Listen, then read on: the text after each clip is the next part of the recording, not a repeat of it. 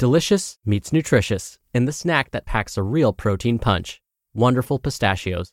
Each one ounce serving of wonderful pistachios has six grams of protein, giving you over 10% of your daily value and making wonderful pistachios one of the highest protein nuts. But perhaps more than that, I love all of the flavors they have. Their sea salt and vinegar ones are my favorite when I'm craving that flavor but want to keep it healthy. But that's just the tip of the iceberg. Wonderful pistachios come in a variety of flavors, like chili roasted, honey roasted, smoky barbecue, and jalapeno lime, perfect for enjoying with family and friends or taking them with you on the go. Whether you're a pistachio purist who loves cracking open every nut, or you prefer the convenience of no shells pistachios, Wonderful Pistachios has got you covered. Grab Wonderful Pistachios and elevate your snacking game today. So fill up with a healthy snack when hunger strikes. Visit wonderfulpistachios.com to learn more. That's wonderfulpistachios.com.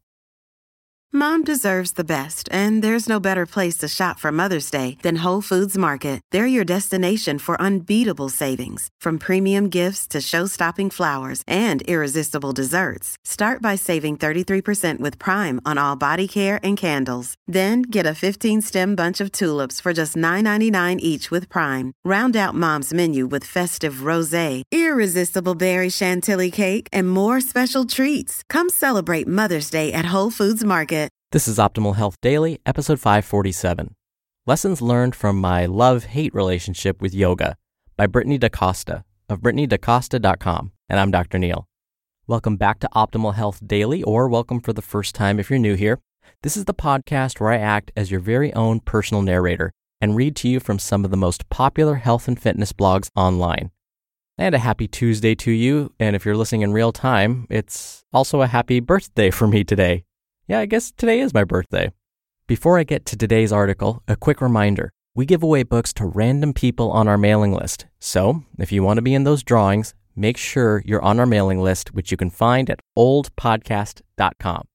I'll give you another quick reminder at the end of the show. But for now, I'm sure you're anxious to hear this love hate relationship with yoga. So let's get right to it and start optimizing your life.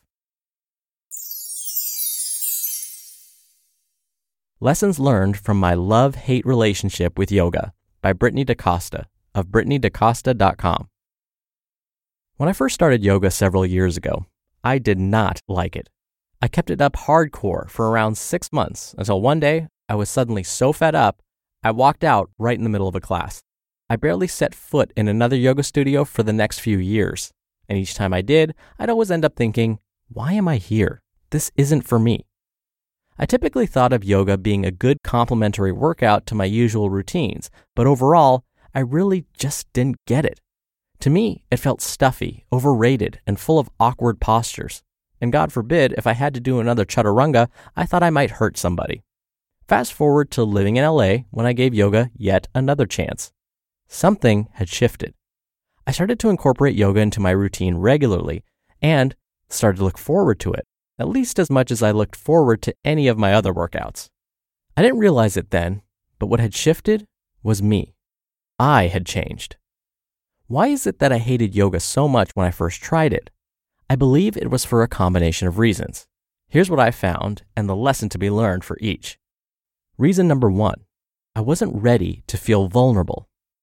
Those heart opening poses, I gotta tell you, they force you to feel emotions that have been put in place to protect ourselves since childhood, and I just wasn't ready for it.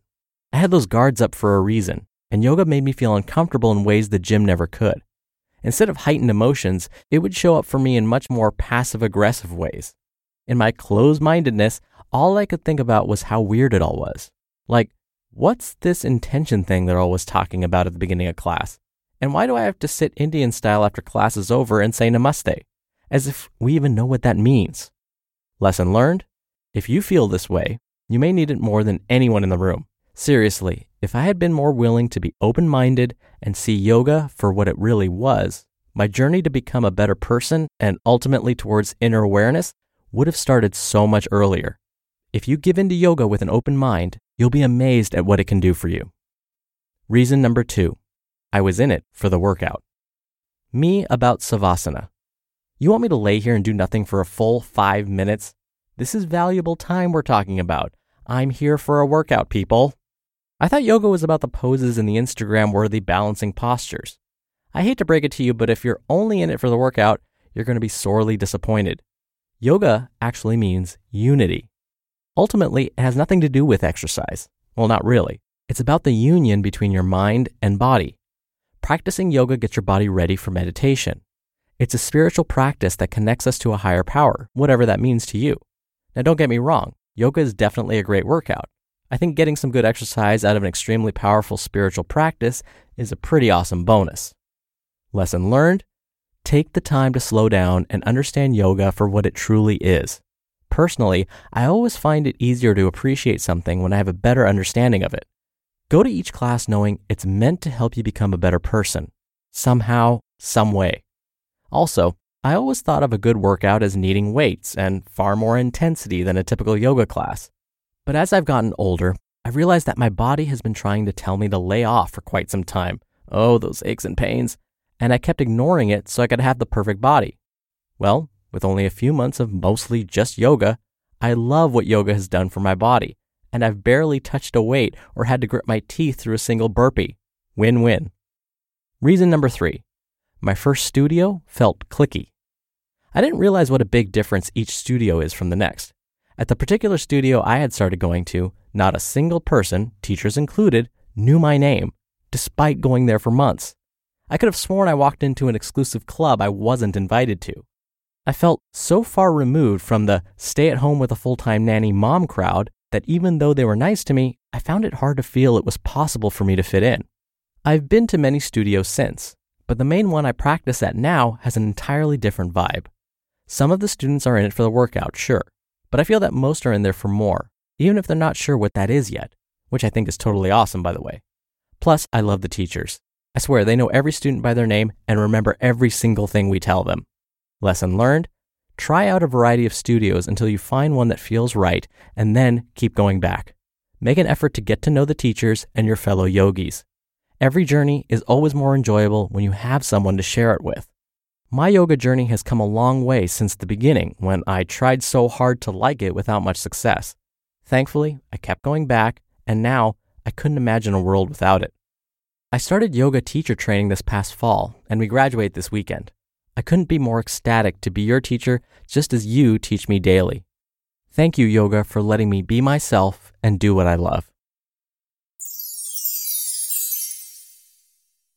You just listened to the post titled Lessons Learned from My Love Hate Relationship with Yoga by Brittney daCosta of BrittneyDaCosta.com.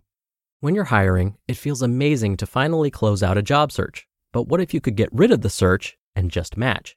You can with Indeed. Indeed is your matching and hiring platform with over 350 million global monthly visitors and a matching engine that helps you find quality candidates fast. Ditch the busy work. Use Indeed for scheduling, screening, and messaging. 93% of employers agree Indeed delivers the highest quality matches compared to other job sites. One of the things I love about Indeed is that it filters out incompatible applicants. So when you're hiring, the process is much faster and you only have to consider applicants that are already likely to be a great fit.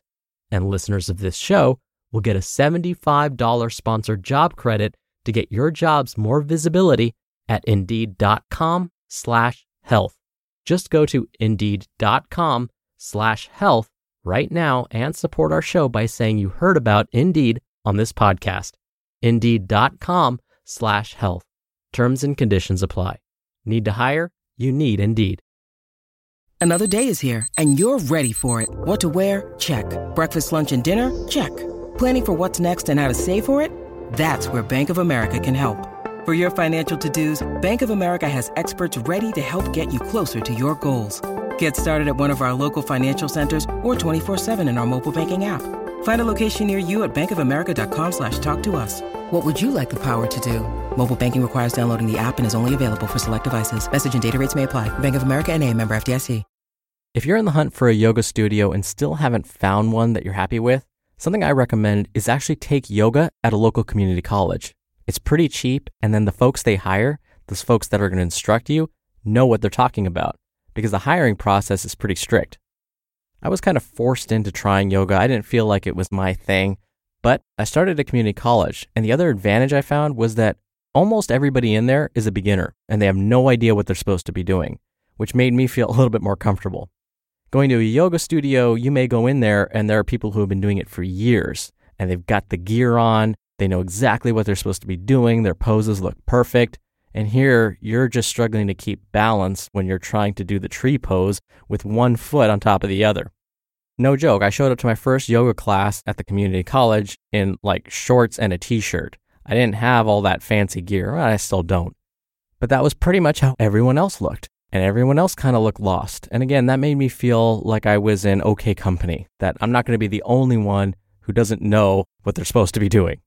But since that time, I actually took the class repeatedly with the same teacher at the community college level and loved it. I, like Brittney, didn't like it at first, but I grew to like it. Granted, I'm still not the most flexible person, but I know it has helped improve my flexibility. It does help me relax. It's amazing what it does to my mind. And the other thing I learned for me is that for me to really get a lot out of yoga, I need to have done some kind of hardcore workout the day before and be ready for another one the day after. Then I don't feel so badly about doing some stretching and posing in between. All right, before I go, don't forget, we do book giveaways every month to random people on our mailing list. So if you want to be a part of that, plus you'll get some free spreadsheet tools from us and lots more, come by oldpodcast.com and join the weekly newsletter.